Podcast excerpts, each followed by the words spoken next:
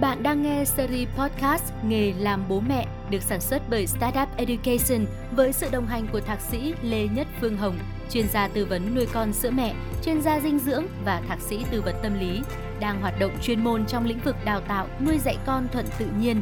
Tác giả sách 68 ngộ nhận và giác ngộ nuôi con sữa mẹ, giải đồng sách hay Việt Nam 2016. Hãy cùng Startup Education lắng nghe, trải nghiệm và thay đổi chính mình để đồng hành cùng con trên hành trình khôn lớn. Các thành viên của cộng đồng Startup Education thân mến, trong những số đầu tiên của podcast Nghề làm bố mẹ, chúng ta đã có thêm những góc nhìn mới về hành trình nuôi dạy con và những giá trị đến từ tình yêu thương vô điều kiện mang lại chúng ta hiểu được rằng con trẻ không thuộc sở hữu của bố mẹ mà là món quà của vũ trụ mà mỗi bậc phụ huynh được giao phó sứ mệnh trở thành người đồng hành của con. Vậy luật vũ trụ có vai trò quan trọng như thế nào trong cuộc sống, đặc biệt là trong nghề làm bố mẹ?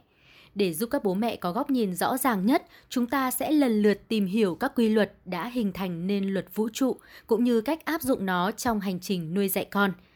Trong buổi chia sẻ hôm nay, chúng ta sẽ cùng khám phá quy luật đầu tiên, luật năng lượng với sự chia sẻ của thạc sĩ Lê Nhất Phương Hồng. Xin chào cô Phương Hồng ạ. Chào bạn và xin chào tất cả các anh chị em, thành viên cộng đồng Startup Education. Cô Hồng thân mến, cô có thể à, chia sẻ về ý nghĩa, vai trò của luật năng lượng trong cuộc sống được không ạ? Năng lượng có mặt trong tất cả từng nguyên tử. Năng lượng có mặt trong tất cả vật chất. Rồi, khoa học lượng tử cũng đã giải thích rất là nhiều những cái hiện tượng khác nhau. Và đầu tiên thì người ta gọi đây là vật lý lượng tử, bởi vì nó xuất nguồn từ cái sự hiểu biết, là tìm hiểu năng lượng ở bên trong những cái nguyên tử trên cái hoạt động vật lý. Nhưng mà bây giờ thì cái sự phát triển của khoa học lượng tử đã kết nối tất cả những ngành khoa học lại với nhau và người ta thấy không có khoảng cách giữa cái những cái ngành khoa học nữa bởi vì quy luật của vũ trụ là một à có nghĩa là bây giờ khi hiểu biết về năng lượng lượng tử ở trong từng nguyên tử thì người ta giải thích được sinh học, ví dụ như là hiện tượng quang hợp, ví dụ như là hiện tượng chim di trú, ví dụ như là những cái hiện tượng định hướng nhận diện mà loài vật nó có thể làm được. Nó đều là cái năng lượng lượng tử của môi trường, từ trường của địa cầu. Nó gửi tín hiệu cho các con chim và nó bay không hề sai lệch. Nó biết khi nào nó bay về hướng nam để được ấm áp và nó biết khi nào nó đi về hướng bắc. Rồi những cái dòng cá di trú cũng vậy người ta cũng tìm ra được là nó dùng những cái từ trường lượng tử của địa cầu và và nó đều sống trong cái quy luật tự nhiên. Và mình đang nghe bằng năng lượng. Khi năng lượng của mình trong từng tế bào của mình nó được thỏa mãn thì nó rung lên á. Và rất là nhiều nhà khoa học, rất là nhiều cuốn sách hay nói về những điều này. Những cuốn sách mà hồng tâm đắc nhất có những cuốn như là The Biology of Belief là sinh học của niềm tin của tác giả là tiến sĩ Bruce Lipton. Um, cuốn Signature in the Cell là chữ ký ở bên trong từng tế bào của tác giả Stephen Mayer và cuốn Infinite Potential của tác giả Lothar Safter đó là những cái cái bằng chứng khoa học giải thích cho chúng ta sự hiểu biết. Nhưng mà quan trọng hơn cả sự hiểu biết là cái ý nghĩa đối với cuộc sống và cái cách mà chúng ta áp dụng Vâng ạ, qua những thông tin mà cô Phương Hồng vừa chia sẻ thì An Ngọc hiểu rằng tất cả mọi thứ trong cuộc sống đều ẩn chứa năng lượng. Vạn vật đều là năng lượng tùy thuộc vào à, tính chất, hình dạng, kết cấu đặc trưng của năng lượng đó mà thôi. Tất cả mọi thứ mà chúng ta đang nhìn thấy hay không nhìn thấy đều đang chuyển đổi năng lượng liên tục. Ờ, không có gì là đứng yên và ngưng nghỉ, từ những loài chim, cá di trú đến cả những vật chất đơn sơ như là đất, đá.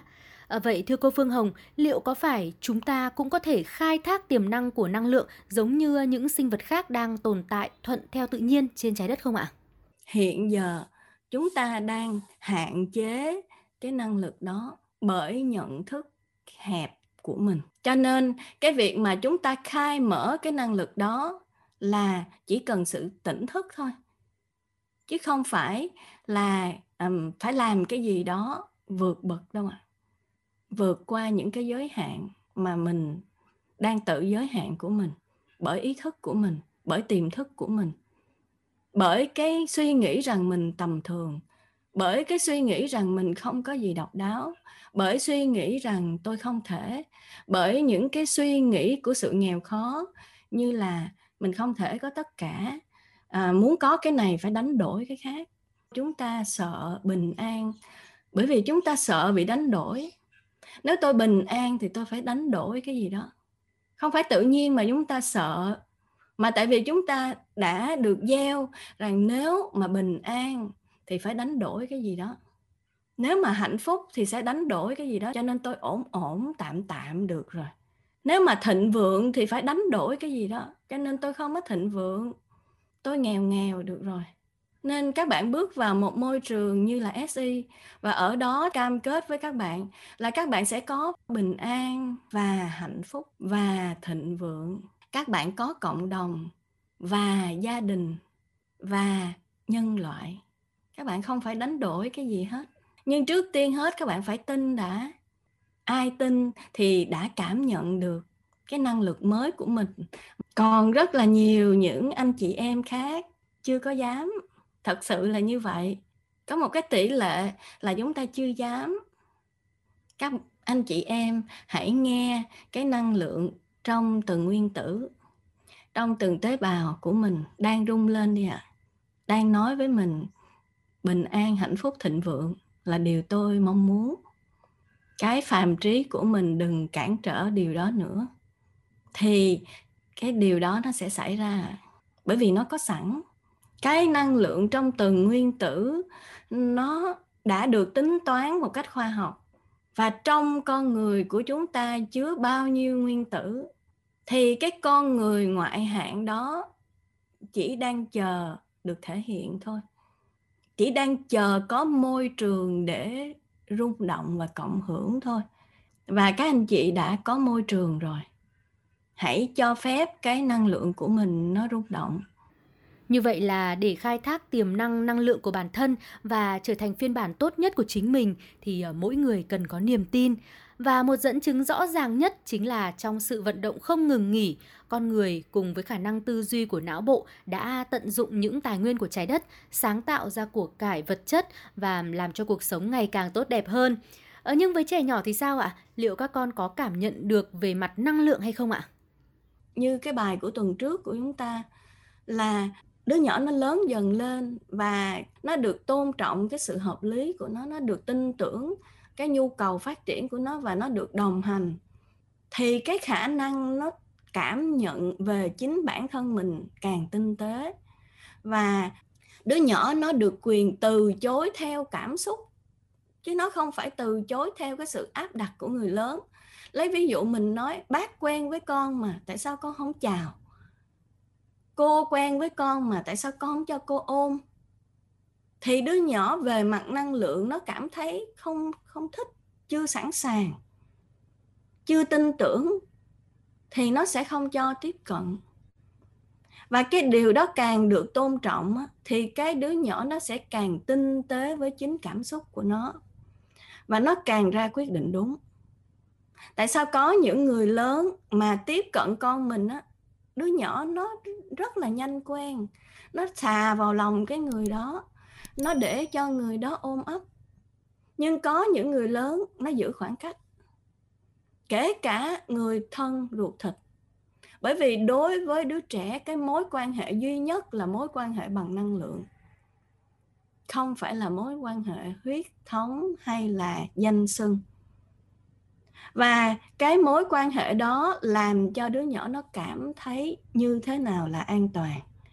Và nó cần được tôn trọng nó không phải là vô lý đâu các bạn. Cho nên mình đừng vì những cái bên ngoài như là con mình nó phải chào hỏi nó phải thân thiện với bất kỳ ai mà mình muốn thì nó sẽ bị đánh mất cái khả năng tự cảm nhận năng lượng của nó. Và khi mà chúng ta đã đánh mất rồi á dạy lại rất là khó. Còn khi mà được nuôi dưỡng đúng á, thì cái năng lượng đó nó rất là tinh tế, nó càng lúc càng tinh tế.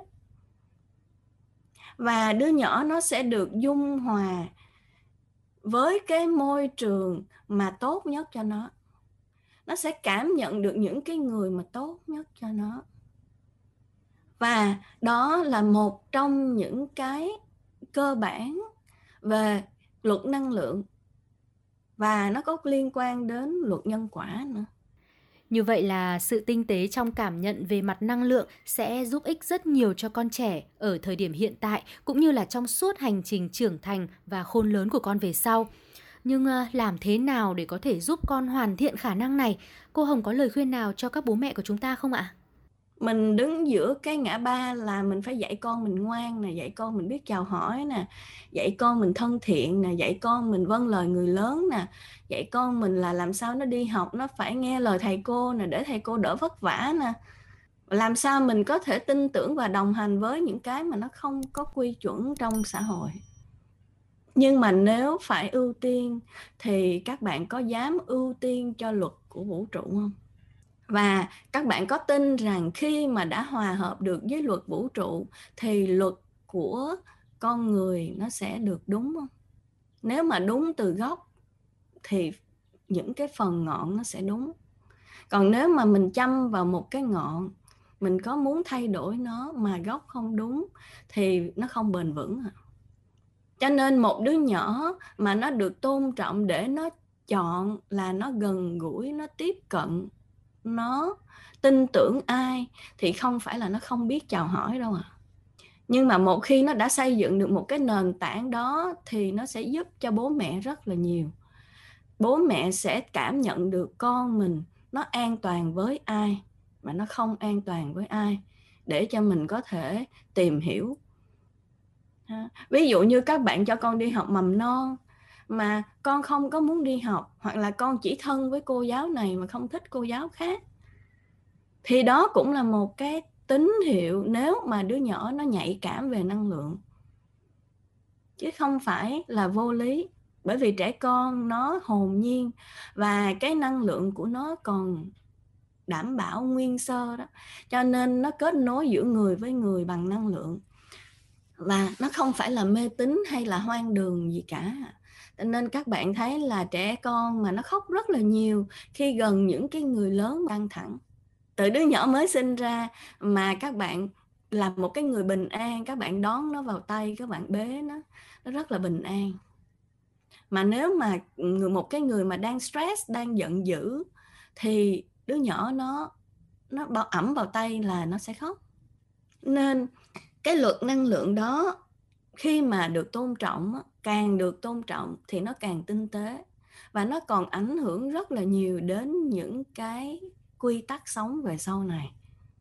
Kể cả sau này khi nó lớn lên nó chọn bạn, kể cả nó chọn người yêu, nó chọn vợ, chọn chồng, cũng rất là tinh tế à và nó toát lên một cái năng lượng mà người ta không xâm phạm được. Các bạn có thể nghĩ nó rất là mơ hồ khi nói cái câu là những em bé mà được nuôi lớn chưa từng là nạn nhân của bạo lực chưa từng bố mẹ đánh mắng. Thì nó toát lên một cái năng lượng mà người ta không dám đánh mắng nó. Và nếu mà có ai có hành động như vậy á, thì nó sẽ tỏ thái độ một cách rất là hào hùng. Đó vừa là hành vi vừa là tâm lý nhưng cũng vừa là năng lượng nữa Vâng ạ, chỉ khi được trưởng thành trong bầu không khí đầy tích cực của gia đình, con trẻ mới có một tâm lý khỏe mạnh, không chỉ ngày một phát triển hơn mà còn lan tỏa nguồn năng lượng tích cực đến với những người xung quanh. Như George Washington, tổng thống đầu tiên của Mỹ đã từng nói rằng, hãy để trẻ em cảm thấy gia đình là nơi hạnh phúc nhất trên thế gian. Được sống trong vòng tay yêu thương từ nhỏ, khi đối mặt với thất bại, họ dễ dàng tiếp nhận năng lượng tích cực từ sự giúp đỡ, động viên của người xung quanh, qua đó nhanh chóng trở lại với nhịp sống đầy lạc quan và vui vẻ.